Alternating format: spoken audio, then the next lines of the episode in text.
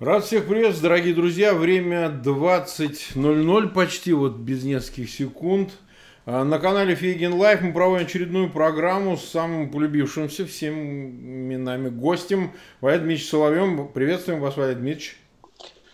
Добрый вечер, Марк. Добрый вечер всем. А, перед тем, как мы перейдем, собственно говоря, к теме программы, я раз за разом прошу вас, пожалуйста, раскидайте ссылки на этот эфир в своих аккаунтах в социальных сетях, группах, которых вы стоите, в Фейсбуке, в ВКонтакте, ряд других. Ну и, соответственно, те, кто еще не подписан на наш канал, подписывайтесь на него. Ставьте лайки, для нас это вот критически важно, поскольку в зависимости от вашего активности в этой части, вовлеченности этой части, да, зависит да, продвижение наших эфиров. А, мы вообще тему программы заявили как э, между экспансией и изоляцией, и самоизоляцией, да, а, учитывая, что события развиваются в некоторой, так сказать, динамике, где-то скачкообразно, то, что связано с коронавирусом, и в контексте наших да. предыдущих обсуждений, конечно, э, имеет значение и, собственно говоря, вот это выбор сейчас Кремлем, э, какую линию считать приоритетной. То ли действительно через самоизоляцию бороться с вирусом и его последствиями, то ли действительно не отказываться от своих планов экспансионистских и дальше двигаться в этом направлении. Но перед тем, как мы, собственно, начнем подробно говорить, я хочу напомнить зрителям, что по результатам нашей предыдущей программы с участием Андрея Андреевича Пиантковского, значит, Валерию Дмитриевичу, э, Генеральной прокуратуры, который проводил проверку, значит, э, в ряде его эфиров было направлено по поводу его эфиров предписание о том, чтобы эти эфиры были удалены ввиду того, что Валерий Дмитриевич представлял информацию, которую они почему-то считают недостоверной, но они все считают недостоверной, у них все на свете недостоверное, да. И что самое интересное, наш эфир-то предшествовал тому эфиру, который был удален эхом Москвы, где вы на следующий день буквально выступали, ну, повторяли цифру о да. числе э, умерших, мы это тоже, конечно, обсудим. И я к тому это говорю, что для нас всех интересно начать с этого. Скажите, Владимир Дмитриевич, какие-то последствия были? К вам приходили фуражки или там звонили, там угрожали? Пока что, пока что Бог миловал, никаких последствий не было. А, единственное, что я знаю, это то, что на сайте Генпрокуратуры написано, что она рассматривает вопрос о привлечении. Обратите да -да. внимание, не привлекает, а рассматривает о привлечении к административной ответственности. Но дело вот в чем. Вот вы сами упомянули динамику, которая носит скачкообразный характер. Если на следующей неделе в Москве ведут карантин, то, наверное, для этого будут очень серьезные причины. Если сейчас уже объявлено о том, что с понедельника закрываются государственные границы Российской mm-hmm. Федерации, наверное, все-таки вирус не теряет своих летальных свойств, пересекая границы России, то, собственно, предмет, предмет каков в таком случае? Понимаете? То есть предмет начинает э, растворяться в этом зараженном вирусом пространстве. Я понимаю, что для наших органов с давнишних э, времен логика и не аргумент. Но, тем не менее, я прекрасно знаю, что в самом, допустим, следкоме и в генпрокуратуре, ну, в следкоме я знаю точно, что ряд руководителей инфицированы вирусом. Угу. Слушайте, они вот. не скрывают, администрация президента официально объявила об одном заболевшем. Я не говорю уже Ну, а понимаете, один заболевший – это то, что уже невозможно скрыть. А сколько людей общалось с тем же Львом Валерьяновичем Лещенко? Целовались с ним, обнимались. Э, и известно, как, как легко передается вирус. Помилуйте, вирус не щадит никого. Ни политически влиятельных, ни социально высокопоставленных, ни богатых, ни бедных, никого. Абсолютно. Да, поэтому я надеюсь, что предмет э, растворится, что у них появятся более интересные э, объекты для преследования, а может быть, они все и заболеют. А, Чего им, конечно, не желаю, да. упаси Боже. Я просто к тому, что когда да, суд по административному, по кодексу об административных правонарушениях в соответствии с статьей о недостоверной информации состоится, к тому моменту, может быть, цифра перекроется раз в пять, понимаете как? И будет предмет да. действительно исчезающий, так сказать. Ну, я еще раз повторю, логика не всегда ночует рядом с нашими с правовыми структурами, ну, да, ну, да. и силовыми, точнее. Ну и рядом с нашим законодательством тоже. Да. А, Владимир Ильич, ну вот переходя к тому, что мы говорили, на ваш взгляд, все-таки вот это экстраординарная ситуация, и она по экспоненте развивается, это определенно а, связанная с вирусом, она все-таки сейчас э, накладывает существенным образом коррективы, влияет на планы Кремля, которые еще, не знаю, там в декабре месяце казались э, уже э, делом предрешенным относительно Беларуси, потому что сейчас даже с Беларусью сухопутную границу закрывают. То есть есть заботы поважнее. Можно так сказать, что это э, такой жирный черный лебедь вот в политическом, геополитическом смысле, нарушивший планы, о которых вы, кстати, всегда говорили, что всегда происходит что-то, ой, что-то, чего не ожидали, вы понимаете? Это называл, то одно, то другое. То одно, то и другое, действительно, да. да, эта эпидемиологическая динамика, она нарушила планы не только российского руководства, но вообще всех в мире. Всех правительств, всех крупных игроков, геополитических, финансовых, экономических. Но не полностью. Для российского руководства планы нарушены не полностью. Планы в отношении Украины остаются в силе и пока не продвигаются с точки зрения Кремля в правильном направлении. Значит, идут, насколько я знаю, активные обстрелы в зоне соприкосновения самопровозглашенных республик с украинскими войсками, причем есть приказ э, украинского политического руководства не вести ответного огня. И в Кремле надеются, что им удастся продавить сейчас. Что именно удастся продавить? Надежда на то, что на Украине будет введено не просто ЧП, которое уже введено, а что президент получит чрезвычайные полномочия, что эти полномочия он сможет пролонгировать, что он подпишет в период действия этих полномочий Минские соглашения в интерпретации Российской Федерации. В общем, по крайней мере, с Украиной задача будет решена. А что касается Беларуси, она не, все равно не снята с повестки дня. Вот сейчас, понятно, Кремль отвлечен на другое, на внутренний кризис очень серьезный. Они всерьез опасаются возможных последствий эпидемии, эпидемии коронавируса в России, в частности в Москве. Но вместе с тем идут учения Западного военного округа, якобы для прояснения его способности бороться с ухудшающейся эпидемиологической ситуацией. А, группа российских военных кораблей находится в Ла-Манше, о чем сообщают британцы. Так что э, эпидемия эпидемией, а угроза по расписанию. Угу. Ну вот сейчас, конечно, ближайший месяц, поскольку построены эпидемиологические модели, есть уже европейский опыт, и уже российские врачи об этом говорят – что, видимо, через две недели, может быть, через три мы столкнемся с пиком эпидемии, и учитывая состояние нашей медицины и неготовность санитарной системы, впрочем, санитарные системы вообще в мире оказались не готовы к такому вызову, то он будет просто не до этого. Так, а вот... И... Так, вот смотрите, да, Марк... я просто боюсь, что мысль улетит, и мы уйдем дальше, а здесь очень Понимаю. важно. Вот мы э, начали с того, что да, эти геополитические планы в какой-то части действительно изменились, а в стратегическом смысле никуда не делись, все осталось так же. Нет. Да, вот закрытие границы, как важный такой довод. Сегодня они объявили о закрытии границы. Что, чем грозит в принципе вот это закрытие для внутренней ситуации, для внутрироссийской? Потому что разговор уже идет о закрытии Москвы по периметру. Это означает, что в Москву нельзя будет а, въехать как минимум. Ну, не знаю, как насчет выехать. Тем более, что мы вот вчера вот э, с Михаилом Световым это обсуждали. Он очень важную мысль заметил, потому что этот опыт известен, так сказать. И действительно, я вспомнил, во время Олимпиады, во время ряда еще событий, так сказать, Москву, Москву закрывали. То есть, ну, как бы въезд и выезд и так далее контролировался более жестко. Это не значит, что совсем никто не выезжал, но, но закрытие означает э, существенное ограничение передвижения. И прежде всего, э, въезд именно в Москву. На ваш взгляд, вот закрытие границы это этап к переходу тому, что должно произойти дальше? А, я думаю, что это очень важная веха, потому что, хотя это можно объяснить европейской практикой, в Европе, в ЕС национальная граница – уже закрыты, ряд городов, в общем, находятся в изоляции.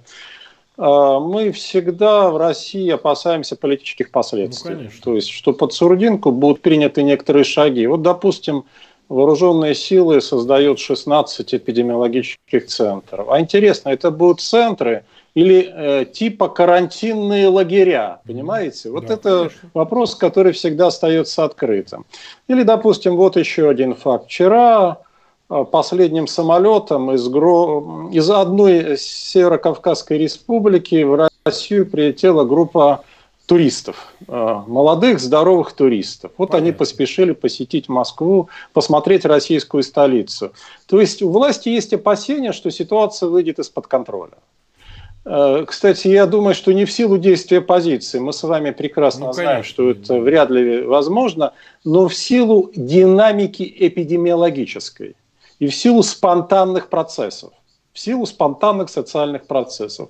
И на этот случай она готовится, на этот случай очень хорошо иметь и закрытые границы Российской Федерации, и изолированную Москву. Другое дело, что я помню опыт 80-го года олимпийского, тогда Москву удалось закрыть, но я помню опыт введения чрезвы... недолгого чрезвычайного положения в августе 91 -го года, который оказался безуспешным, и даже в октябре 93 -го года он казался тоже, в общем, малоэффективным если вы помните. Да, да в центре еще какая-то какая видимость, видимость была, но уже за пределами Садового кольца, ну, соблюдать его было практически невозможно. И есть еще одно обстоятельство, которое власть учитывает и которого она опасается крайне. То есть она действительно всерьез хотела бы закрыть Москву. Есть распоряжение быть готовым к закрытию города в любую минуту, начиная с понедельника. Но проблема в том, что э, у наших людей нет никакого запаса прочности. Нет финансового запаса, mm-hmm. нет материального, его нет у наших фирм неделю они еще так-сяк, возможно, выдержат. Вот неделю, да.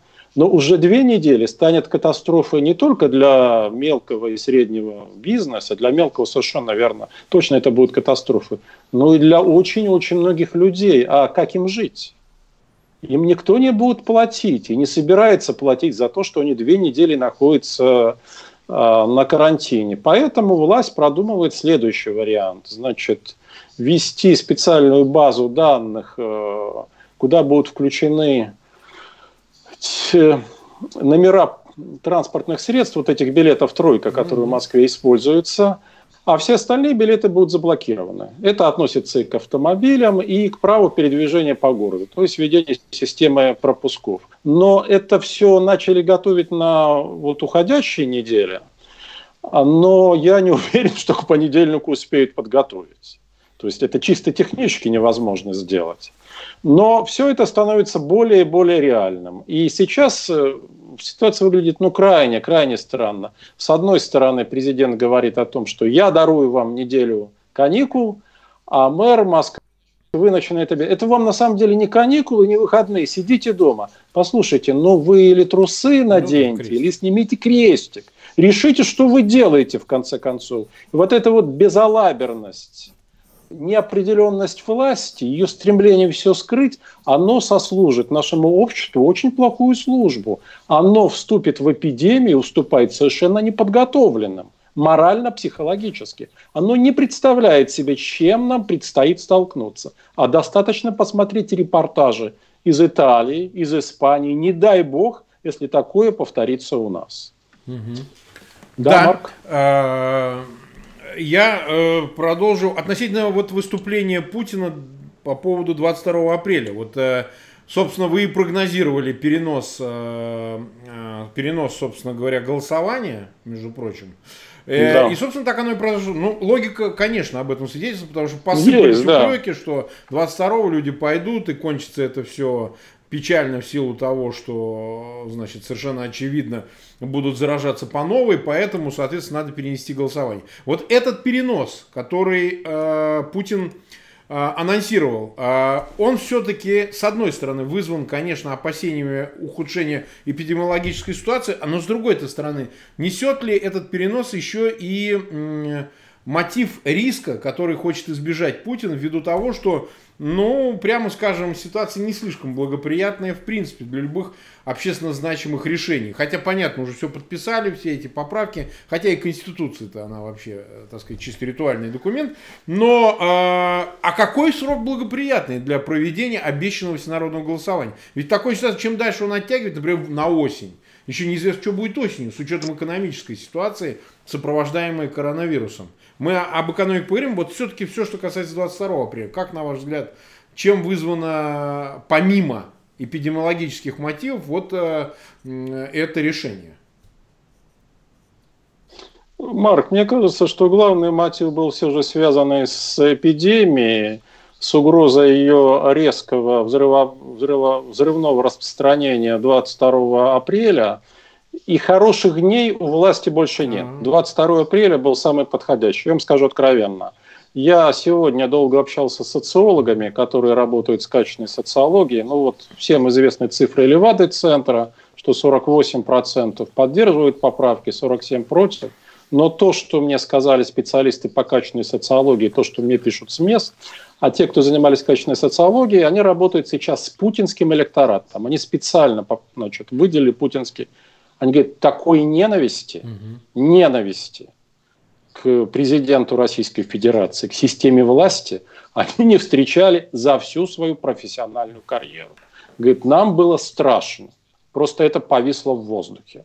То есть это не только уже не путинский электорат, это люди, которые именно потому, что они к нему очень тепло относились, mm-hmm. они его поддерживали, несмотря ни на что, они считали его безальтернативным, и поэтому их ненависть особенно чистая, особенно да, яркая и совершенно беспримесна. Их именно они так это они выражаются более определенно. Ну мы воздержимся да. от этой определенности в нашей лексике. А, поэтому чем позже, тем хуже. Да, вот я могу сказать совершенно точно, что за два месяца ситуация раскачается до такой степени, что э, несмотря на все фальсификации, есть прекрасный шанс при голосовании в июне полностью прокинуть все эти поправки. Полностью. Потому что пойдет на это голосование совсем другое общество. Не то, которое сейчас входит в кризис. Ну, собственно, мы уже в него вошли, но это была лишь прелюдия. А вот настоящий кризис мы будем испытывать в ближайшие полтора-два месяца. Это будет совершенно другой настрой. И я не исключаю, что в июне речь зайдет о том, чтобы вообще каким-то образом от этого отказаться. Э, Хотя по закону этого сделать нельзя. Поправки считаются вступившими в силу только после их одобрения на всенародном голосовании. Таков закон. Ну, они просто законом вольно обращаются. Но э, я почему спросил о э, каких-то еще дополнительных мотивов, потому что, если вы заметили, произошел слив, они, так сказать, дали немножко на эхо Москвы, еще в других местах информацию из анонимных источников, ну, понятно, что это администрация президента, скорее всего, Кириенко, значит, сказали о том, что рассматривается возможность в конце мая, в самом начале июня проведения значит, этого всенародного голосования. То есть, конечно, это был специальный слив, чтобы проверить, как реагирует. Да? А, значит, ну, я, мне сложно сказать, как, в общем, в целом реакцию они оценивают, да, но им зачем-то надо все-таки не слишком отдалять вот этот срок проведения так называемого всенародного А еще хуже будет. Я объясню, да. почему. Будет осенью, вы правы, будет гораздо хуже. Потому что мы в полном смысле начнем пожинать плоды тяжелейшего социально-экономического кризиса. Да. Денег э, Фонда национального благосостояния хватит только до ноября. Угу. Да, сейчас включат печатный станок, будет усиленная эмиссия, будет э, рост курса доллара, да, будет подорожание всего импорта. А мы зависим от импорта на 10-15% будет потеря людьми работы, это массовый характер будет носить, массовый характер, будет разрушение мелких и средних бизнесов. Слушайте, мы просто будем находиться фактически осенью в предреволюционной ситуации. Поэтому каждый день отсрочки ухудшает шансы э, для власти шансы этого голосования. И наоборот, повышает шансы для тех, кто изначально, как мы с вами, ну, по да. крайней мере, я говорил, надо прийти и сказать «нет». И эти шансы, что это «нет» прозвучит, будет услышано, сейчас гораздо выше. Они становятся выше с каждым днем. Да. А, спасибо. Я сейчас напомню зрителям, у нас сейчас 5634 человека в прямом эфире больше одной тысячи лайков, уже, по-моему, 1200 лайков.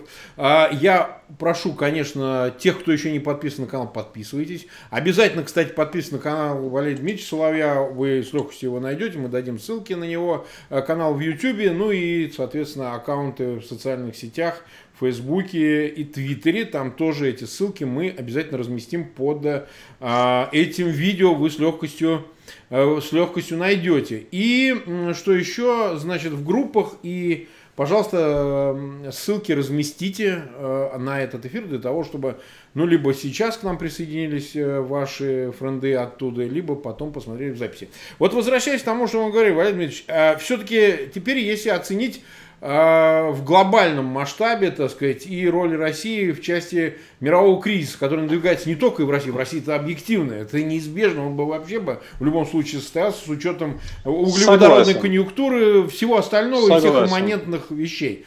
А вот в мировом масштабе, вот э, интересно все-таки, а, и без того, там, что касается углеводородного рынка, тут э, просто избыток сырья. В целом э, все скатывается к рецессии циклической десятилетней. Но плюс добавляются факторы уже экономические, связанные с коронавирусом во всем мире, не только, естественно, в России.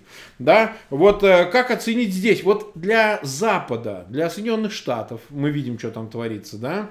с учетом такого тоже по экспоненте роста количества заболеваний э, коронавирусом и заботы приоритетные, понятно, в этой области. В той же Европе ну, скажем так, э, на планы Кремля, которые стратегические планы в отношении э, каких-то геополитические планы, э, хоть и претерпевают коррекцию, но все-таки сохраняются.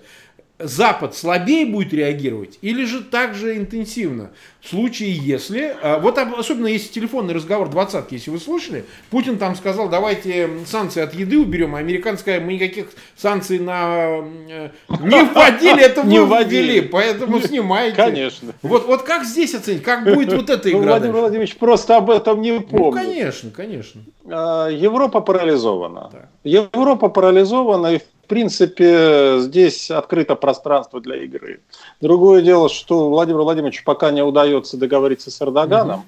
тот все время отказывается от телефонного разговора и просит связаться с ним позже. То ли он торгуется, то ли ситуация у него самого в Турции, что во многом соответствует действительности крайне напряженная. Но так или иначе, ему не удается договориться. Это первое. Второе. Все-таки много усилий приходится отвлекать на внутренний кризис сейчас. Кремлю. И это настоящий беспримесный кризис с очень серьезными и не до конца понятными последствиями. Но похоже на то, что эпидемиологические последствия и экономические перерастут в политические. Это сейчас выглядит с высокой вероятностью, ну, это, вероятность этого высока. Вот. Э, что касается мира в целом, если брать, mm-hmm. да, то, мне кажется, пройдет полтора-два месяца, и нам придется научиться жить с этим. Yeah. Просто вот есть вещи, с которыми люди научаются жить. Да, будет неприятно, да, будет страшно, но все равно надо будет работать, угу. надо будет работать. Мы в России мы сможем просидеть, допустим, на карантине от силы неделю, 10 дней. Вот от силы. Ну, где-то в Европе могут просидеть дольше, но все равно придется работать, придется к этому привыкать. А, и психологически вот этих полутора-двух месяцев хватит для того, чтобы люди свыклись с тем, что теперь такая новая реальность. Это действительно будет новая реальность. Понятно, что появятся теперь новые драйверы экономического роста – вот, в частности, связанные с медициной, фармацевтикой. Появится, что теперь значит, мы превратимся в мизантропов. Это, наше это объективно. Общение, да, да, наше социальное общение начнет меняться. Мы будем все чаще переходить Слово эмпатия будет забыто где-то лет на 50. Ну, я думаю, что не все так безнадежно, но осадочек, очень сильный осадочек от этого останется. И главное, мы поймем, насколько хрупко, хрупкое устройство современного общества и да. современного мира.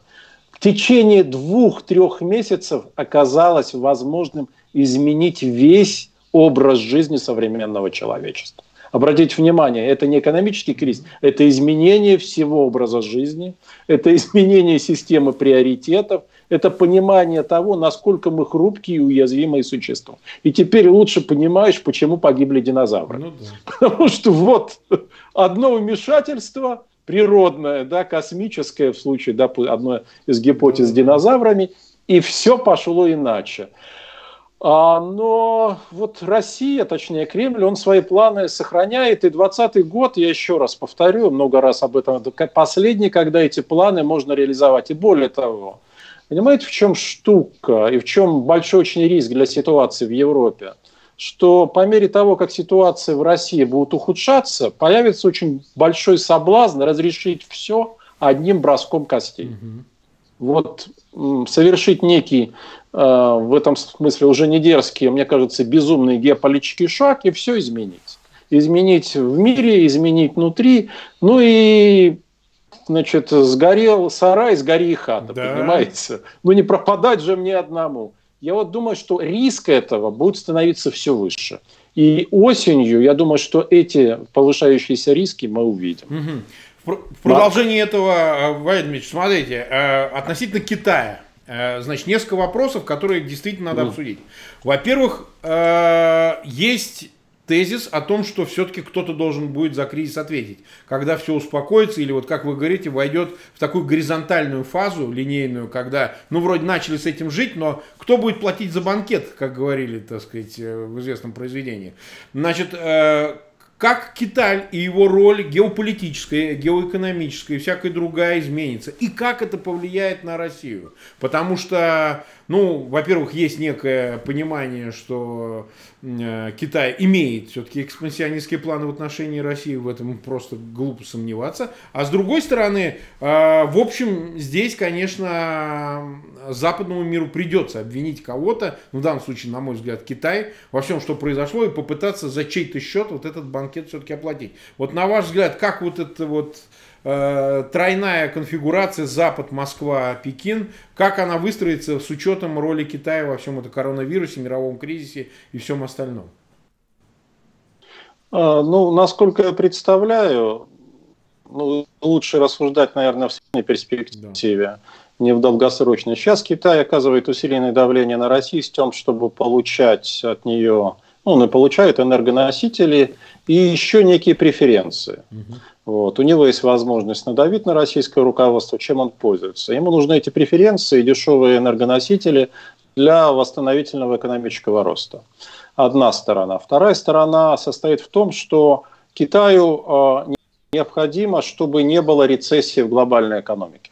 Потому что Китай, пусть его называют мировой фабрикой, но ему нужен глобальный потребительский ну, рынок. А этот глобальный потребительский рынок сейчас находится в упадке. Просто дома сидит. Поэтому объективно, да, совершенно верно. Мы ничего, ну, Европа ничего не, не потребляет сейчас. Ну, возможно, кроме порнофильмов да, да. и компьютерных игр. Да, да, ну и каких-то там, какой-то провизии. А, соответственно, значит, Китай объективно заинтересован в глобальном экономическом росте. Может ли он на него повлиять, я не знаю. То есть сам по себе Китай, как бы он ни хотел, ситуацию не вытянет. Что касается претензий Китая, ну, они неизбежны. Они неизбежны в силу вполне понятных причин, но я не уверен, что эти претензии удастся облечь в какую-то юридически обязывающую, имеющую экономические последствия форму, потому что нуждаться в восстановлении будут все. И мы уже э, показали, насколько вот пресловутая глобализация хрупкий феномен. Смотрите, Европейский Союз закрылся по национальным границам. И в первые недели кризиса в Италии Европа даже не реагировала. Евросоюз на этот кризис даже не реагировал. Ну, сказать, не было ли у него ресурсов, берегли ли они для себя. А вот и пан-европейская солидарность отсутствовала. Но доводить дело до войны в момент восстановления... Да, именно об этом я и говорю. Торговой войны, экономической и торговой войны вряд ли кто-то захочет. Мы оказались слишком уязвимы. Но э, мы, в данном случае я привожу, знаете, такие э, логические утверждения, цепочку логических утверждений, а, к сожалению, мир движим эмоциями. Мир движим эмоциями, мир движим страхами, это мы сейчас видим. И невозможно сказать, какие решения будут принимать э, ключевые мировые лидеры. Просто невозможно сказать. Особенно если э, эту эпидемию не удастся сдержать и подавить если хотя бы ее удастся сдержать или научиться с ней жить, ну вот исходя из э, там предположение, что 60-70% мирового населения должны переболеть, то, наверное, через год-полтора мы можем рассчитывать на какой-то довольно слабый восстановительный рост. Что будет происходить в течение ближайшего года, предсказать невозможно. А, здесь слишком много переменных. А, вся прежняя система координат полетела к чертям в полном смысле слова – Э, кто-то может рискнуть, допустим, как официальная Москва, на решительные действия. Ну, опять же, терять нечего, понимаете? Вот страна, которая будет, ну, руководство, которому будет нечего терять, оно находится именно в Москве. Это чистая правда. А все остальные будут думать о выживании. О выживании, о спасении своих обществ. Будут ли они готовы на уступки? Будут ли они готовы воевать даже экономически? Я не знаю, я не уверен. Поэтому слишком много неопределенности, Марк. В этой неопределенности наша логика, которую я пытался изложить, а можно изложить и другую логику, она, к сожалению, не очень убедительна. Это я сам в этом отдаю отчет. Да, но мы просто пытаемся реконструировать, потому что мы рассуждаем, да, рассуждаем да. многие воспринимают это как, знаете, ну, у нас люди привыкли мыслить э, линейно, так сказать, директли, что называется. Вот им выдают э, гипотезу, они воспринимают ее как э, почти астрологический план, понимаете? Что это вот именно так. Нет, мы реконструируем эту, эту реальность для того, чтобы каким-то образом значит, понимать, как на нее в дальнейшем реагировать, если значит, какие-то да. процессы начнутся. Они могут в эту сторону пойти, они могут в другую сторону пойти. Но часто, когда мы Э, и сбывается всегда только один самый главный прогноз, что все будет хуже. Вы понимаете? Вот э, никогда не ошибешься, когда прогнозируешь, что будет хуже. Абсолютно верно. Ну, это в России вообще выгодно быть пессимистом, абсолютно, если прогнозируешь. Абсолютно. Вот, поэтому... Здесь... Да, значит, э, следующий вопрос, который имеет значение, роль самого Путина. Вот я хотел, так сказать, к нему вернуться персонально, потому что на самом деле мы э, ясно не можем даже до конца понять, как он реагирует на кризис, поскольку, ну, опять начались, но они не прекращались никогда театральные постановки. Если вы видели, он, да, ходил, значит, в эту больничку, причем э, заранее началась подготовка чисто пиарная вот этого посещения, начали крутить вот этого главврача больницы в коммунарке, его сначала сделали на Rush Today с Красовским, так сказать, вообще пока такой бородат, ну, симпатичный человек, все. А вся это была подготовка к посещению этой, так сказать, больницы, декоративная, конечно, там специально для него сделали какой-то такой палату, туда посадили врача и изображали, что он коронавирусный больной. И вот, значит, в этом желтом скафандре, значит, Путин заходит в эту, значит, палату, встречается с врачами. На самом деле это была театральная постановка, которая, ну, как и прежде была, ничего здесь нового. Э, вопрос заключается в следующем. Вообще, насколько а, Путин осознает риски, что это все может кончиться печально, на ваш взгляд, конечно. Да, чисто субъективно, как это вам выглядит со стороны. Э, и э, эти страхи, эти риски, он, осознавая, готов, так сказать, э, каким-то поведенческим э, вещам, которые могут, ну, скажем так, э, либо его обезопасить, грубо говоря, уехал на Валдай, как Сталин, значит, скрылся в начале войны, да, а потом уже, когда обстановка прояснилась, появляться. Потому что как Сталин тогда скрылся, потому что опасался того, что просто пара генералов и маршалов э, из генштаба подъедут и просто расстреляют, да? Ну, мог опасаться, скажем так. А равно и тут, ведь есть риски сугубо внутриэлитные, потому что в какой-то момент вдруг, э, как вы правильно сказали, вот это стягивание людей с Кавказа, знаем откуда и знаем кого, и э, каких-то верных войск, это же ведь тоже проявление того, что Путин ощущает эти риски, а потом параноидальность, возраст, параноидальность. Все-таки столько находиться у власти, это же не в библиотеке сидеть, Гегеля почитывать, понимаете? Вот насколько Путин будет адекватен ситуации-то? А, это отличный вопрос, но опять же мы отвечать на него можем гадательно. Да. Но есть некоторые вещи, которые довольно очевидны. Во-первых, у него появилось ощущение, что удача его покинула. Угу. Вот он долго готовил свои планы, он планировал очень серьезные события на 2020 год – и вдруг все стало рушиться. А, и э, нефтяные цены, конфликт с кронпринцем Саудовской Аравии, угу. причем там очень серьезный конфликт, и связанный не только с историей по сделке в ОПЕК. У него есть, у этого конфликта есть еще одно измерение, очень серьезное для саудитов даже более важно.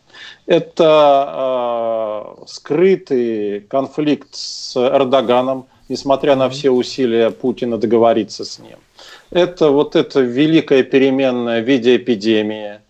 И я могу точно сказать, что он очень озадачен.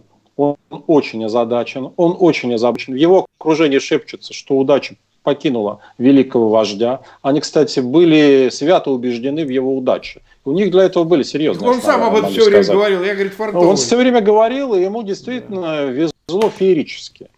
Но, а, знаете, есть много историй на сей счет, в том числе античных историй да. и аллюзий, что любая удача имеет свое окончание. Бесспорно. Да? Она рано или поздно приходит. И вот ощущение того, что вот эта удача, фортуна, которая была с ним, его а, покинула, повернулась к нему спиной. А, он очень раздосадован тем, что ему пришлось перенести голосование. Он понимает риски он не очень понимает, чего ему ожидать. Он а, видит, ему доложили, что экономика не прочна, что а, кризис, а, даже не кризис, а обвал экономики, по крайней мере обвал финансовой системы очень вероятен. Ему предложили еще две недели назад, э, да, приблизительно две недели назад, не дожидаться, пока это сделают обстоятельства, а вот э, опережающим порядком довести, понизить курс рубля до сотни за доллар, угу. вот, для того, чтобы покрыть э, выпадающие, э, выпадающие доходы бюджета, там связанные с нефтью. Видимо, это произойдет неизбежно, понимаете? То есть э, он столкнулся с вызовами, рисками, которые лично для него неожиданны. Это первое. И второе, второе важнее, с него и начал, что его покинуло ощущение удачи. И более того, вот это вот то, что удача его покинула, распространяется сейчас среди ближайшего окружения. Естественно, они с ним связаны, у них стокгольский синдром, они его не покинут, но им становится все более и более некомфортно. Могу сказать, опять же, уверенно, что никакого заговора, по крайней мере, в ближайшие месяцы не будет. Он, а, этот заговор просто невозможен. Даже если в Москву ведут войска, и все будут говорить об изселении Шойгу, о том, что военные теперь играют первую. Ничего подобного не произойдет на самом деле они политически все равно, и Шойгу политически ничтожен. Угу. Вот я хочу, чтобы это было да, ясно, я, вот, ясно прозвучало. Я хочу на этом вот. акцентировать, Но... потому что многие, понимаете, по этому поводу строят версии. Вот, э, то есть это э, природность, не субъектность политическая, не самостоятельность таких лиц, да, отсутствие яиц, грубо говоря, да, э, этим вызвано. Или нет традиции этой, они просто не понимают, что оказывается... Знаете, и то, и то, и другое. Во-первых, в России нет традиции самостоятельного выступления армии. Ну, там времена 18 века, дворцовых переворотов, это далекое прошлое. И у нас военных никогда не учили государственному управлению и умению брать на себя государственную ответственность, понимаете? То есть это именно закрытая корпорация, которая всегда учили, в советское время особенно, и постсоветское, и били по рукам и головам и говорили, не лезьте в политику, это не ваше дело. Но э, к осени э, ситуация начнет выходить из-под контроля. Э, и уже сейчас я вижу такие пока еще робкие, но пасы со стороны ряда элитных группировок, которые начинают задумываться о том, как бы ей найти кого-то среди оппозиции, с кем можно было начать вести не переговоры, нет, конечно, они не готовы пока, ну, какие-то консультации, туманные разговоры о будущем, угу. о том, что может произойти, в том числе с ними, если будущее окажется не тем, каким оно его запланировали. Такие разговоры были на рубеже 11-12 года, были. но очень слабые были, да. Сейчас, я бы сказал, они звучат более отчетливо. Эти нотки я слышу отчетливее, чем 8 а, лет тому назад. Это очень интересный показатель. Он как раз указывает на неопределенность. И э, они боятся. Вот это тот случай, когда эти группы стали бояться будущего. Там есть небольшая часть совершенно отмороженных, mm-hmm. да, которые в силу некоторых медицинских показаний не думают о будущем, о далеком. Вот, хотя у них есть дети, или которые не способны вообще подумать. Э, я сомневаюсь, был ли у них когда-нибудь мозг ну, да не, мы знаем, о ком мы медицина говорим. Медицина показывает, да. что можно жить без головного Абсолютно. мозга. Знаете, как у насекомых вот, нервный узел. Да. Нервный узел. Да, да, да, Саша, вот, э, это прекрасно. А, вот, они, конечно, не, ну, все остальные, у кого есть какие-то интересы, семьи, которые пытаются думать уже не на, не на два, на три шага вперед, а хотя бы на один, они очень волнуются. И, кстати, очень этому волнению поспособствовала эпидемия коронавируса. Они вдруг поняли, что они ведь тоже беззащитны. И что даже в замке ты не сможешь защититься от этих невидимых вирусов, которые способны тебе поразить всюду и поставить под сомнение твое будущее, лишить тебя... Ну, знаете, есть такая замечательная еврейская поговорка, лучше потерять немного ну, да. денег, чем драгоценную жизнь. Абсолютно. И вот оказывается, что ты потеряешь не только деньги, но главное, драгоценную жизнь. И они задумались о бренности бытия. Это очень важно. И я думаю, что это повлияло, помимо новой конфигурации экономической и сдвигающейся политической на их желание выйти за рамки некого путинского курса. Да. А, да, извините, да. я добавлю угу. одно. А, лично Путину эпидемия ничем не угрожает. Это очень важно зафиксировать. Угу. Ему совершенно точно это не угрожает. Ну да, потому что, во-первых, э, с точки зрения просто простой безопасности, там, наверное, обеспечен такой фильтрационный режим допуска к нему, что без теста там к нему, и, наверное, никто и не заходит. Это во-первых. А с точки зрения безопасности большой, о которой вы сказали, то пока ему ни, никто да. не угрожает, потому что Совершенно с политически нет, и эпидемиологически Ну, грубо говоря, тоже. можно говорить, я где-то читал уже публикацию коронавирусном терроризме, теоретически, это же, ну, просто бомба, представляете, человек больной коронавирусом, может заражать такой Начинает всех обнимать. Абсолютно, причем целовать и так далее. То есть тактильный контакт дает невероятное оружие, мощнее, чем любая бомба, вы представляете? И ее нельзя зафиксировать, никак ее проверить, э, носишь ты ее в себе или нет. Вы представляете, какая мощнейшая хрень? Другой вопрос, она непредсказуема, как рванет, потому что может быть легкая форма, а может быть и придется кислород вставлять, понимаете? Есть, да, естественно, но вы правы. Вот как был в свое время, были такие элементы спид-терроризма да. и зафиксированные случаи, то коронавирус это выглядит гораздо Конечно. более успешной идеей в этом Я смысле. вам скажу, для э, инфицирования ВИЧ нужны особые тактильные действия. Выразимся так. Действия, совершаемые. Такие, э, как это, э, фрикционные, да, ну то есть определенные, хотя для них это тоже нормально, там в их среде это вполне себе канает. Вот, а возвращаясь к тому, о чем мы говорили, вот оппозиция, угу. мы понимаем ее состояние нынче, причем это два фактора. С одной стороны, результат репрессий, репрессий конечно, э, оппозиция в совершенно рыхлом состоянии, она разрушена и так далее. С другой стороны, ну, некие потенции, всегда они присутствуют, там, желание не пропало, там, если эта дееспособность может выявиться только по результату, никогда нельзя сказать в начале. Вот сейчас в нынешнем виде абсолютно некому нигде выступать, ничего делать. Вот идея объединения, как некая альтернатива. Я вчера вот с Мишей Световым разговаривал здесь, он как раз как был, так и является последовательным противником попыток перевоссоздания какого-то объединенного органа, куда выбирать надо людей, которые смогли бы принимать какие-то большие решения. Не вот эти амикошонские, значит, по созданию каких-то структур отдельно взятых, или каких-то инициатив, или подать заявку на митинг, беспощадно провести пресс-конференцию, а действительно перейти к каким-то более организованным формам. На ваш взгляд, мы приблизились к этому или приблизимся? И появятся ли силы, пусть не внутри либеральной, особенно оппозиции, она всегда так э, по концу всегда оказывается очень слабой, а вообще широкого спектра э, противостояния с властью, которые вызовут новые формы объединения, которые были бы куда более агрессивны, более решительны и могут хоть что-то изменить ситуацию в стране. Или же пока это все равно все еще не проглядывается? Э, Марк, пока это не проглядывается в этом горизонте, но в этом нет ничего удивительного. Оппозиция растеряна точно так же, как и власть.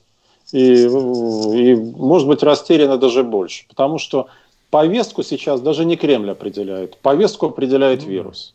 Это первое. Второе. Несмотря на то, что ненависть к Путину, персональной к власти растет, есть оборотная сторона – а в ситуации э, эпидемии, не только в России, но и в любой другой стране, люди а, остаются лояльными государству. Потому что нет ни, никого и ничего, к чему они могли бы прислониться. И пока государству удается имитировать, имитировать именно заботу о них.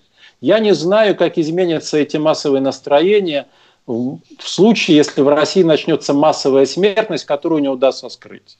Вот я не знаю. А, перерастут ли тогда вот эти настроения ненависти, преодолеют ли они ситуативную лояльность к власти? Если это произойдет, тогда мы столкнемся со стихийными действиями. Со стихийными. Неорганизованными. И я полагаю, что неорганизованными. И вот в этот момент, в этот момент оппозиции надо вклиниться. Она может предложить, во-первых, саму модель, саму модель действий. Я сторонник того, чтобы вот это единство позиции складывалось в процессе массовых практик. Вот если люди, допустим, ну давайте вот отнюдь не гипотетическая ситуация. Значит, э, в случае, как это в официальных документах закрытого характера, возникновения массовой паники, предполагается начать отключать социальные сети и, возможно, интернет. Угу. Есть такой опыт в других стран. У нас на территориях это осуществляли, в частности, в Ингушетии в начале 2019 года в Иране во время волнений полностью закрывали. Значит, э, что должна сделать оппозиция? С моей точки зрения, любой оппозиционер, там, гражданский активист должен сказать, в тот момент, когда будут отключены социальные сети, мы все с вами встречаемся в таком-таком месте. Точно. Ну, допустим, на, на Тверской улице. Мы просто встречаемся для того, чтобы понять, что происходит в городе. Для того, чтобы понять, точно так же в любом областном центре есть здание администрации, есть своя Тверская, куда могут прийти люди опять же, напомним, прийти мирно, без оружия и для того, чтобы понять, что происходит. Вот э, мне кажется, что если оппозиция хотя бы будет информировать, информировать общество о том, что может произойти, и как обществу, с ее точки зрения, было бы целесообразно себя вести, это уже будет э, важный плюс в, в ее пользу. Плюс второй а, второе обстоятельство. Оппозиции надо создавать альтернативу взаимопомощи. Вот власть предлагает свое. Она скрывает цифры инфицированных, цифры умерших от коронавируса. Она пытается показать, что она заботится. На самом деле это не так. А может ли оппозиция заменить ее в этом качестве? Нет. Может ли оппозиция э, фокусироваться только на критике власти? Это тоже непродуктивно. Я думаю, что оппозиция должна сказать людям, что мы, нам необходимо создавать некую общественную альтернативу. В каком смысле? Взаимопомощь на локальном уровне. Хотя бы на уровне подъезда и лестничной площадки. Потому что в любом подъезде живут пожилые люди, которым лучше оставаться дома. Значит, надо призвать, чтобы обменялись телефонами, чтобы те, кто помоложе, взяли себе за правило дважды в день звонить по телефону или звонить в дверь и спрашивать через дверь, все ли у вас в порядке, нужна ли вам провизия, нужны ли вам какие-то лекарства. То есть показать некую позитивную альтернативу. Вот этим оппозиция, с моей точки зрения, могла бы заняться. Она не сможет очень много сама организовать, но она может призвать, она может показать, какие технологии существуют, и призвать людей использовать эти технологии. И плюс оказывать давление на власть помощь, которую власть оказывает гражданам и малому бизнесу, совершенно недостаточно. Не просто критиковать власть, а говорить, что надо сделать. Почему наши старики не, не снабжены масками? Они должны получать маски бесплатно. Владимир я Почему вот выходил сейчас маски? в аптеку, масок да. нет. Масок нет нигде. Так это дело государства, пусть оно обеспечит. Почему их не могут бесплатно протестировать, если возникает? Почему какие-то платные тесты? Что же это такое? Почему страна, которая гордится своей способностью несколько раз уничтожить земной шар, не может обеспечить марлевыми масками старшее поколение? Ах, мы гордимся героями. Мы помним ветеранов. Вот так вы помните ветеранов? Вы так о них заботитесь? Или какое-то тотальное бесстыдство? Вот об этом надо говорить. Призывать, обеспечьте масками. Обеспечьте масками и защитным а, оснащением врачей. В провинции, да и в Москве его нет. А, наконец, помощь малбизнесу и гражданам должна быть увеличена. Должна быть увеличена. Сейчас, смотрите, московский бюджет, он должен быть тут же перенаправлен, тут же переделан на помощь медицинским учреждениям, помощь гражданам, персональную помощь, особенно старшему поколению, и помощь мелкому и среднему бизнесу. Вот этого оппозиция должна требовать. И мне кажется, что если она будет этим заниматься, то она здорово улучшит свою репутацию. Она покажет, что есть некая альтернатива. Ну, естественно, если начнутся спонтанные протесты, спонтанная реакция, э, любой гражданский активист должен находиться вместе со своим народом. Здесь просто нет и не может быть альтернативы. Ну да? ну да, да, я совершенно согласен. А, многие немного действительно растеряны, потому что за все эти годы не удалось создать действенных институтов, таких конструкций э, социальных, в том числе внутри оппозиции, для того, чтобы это все организовать. В основном, конечно, люди боролись э, за собственные амбиции, так сказать, все время выясняли отношения, да. и выяснилось, что коммуницировать даже друг с другом очень тяжело.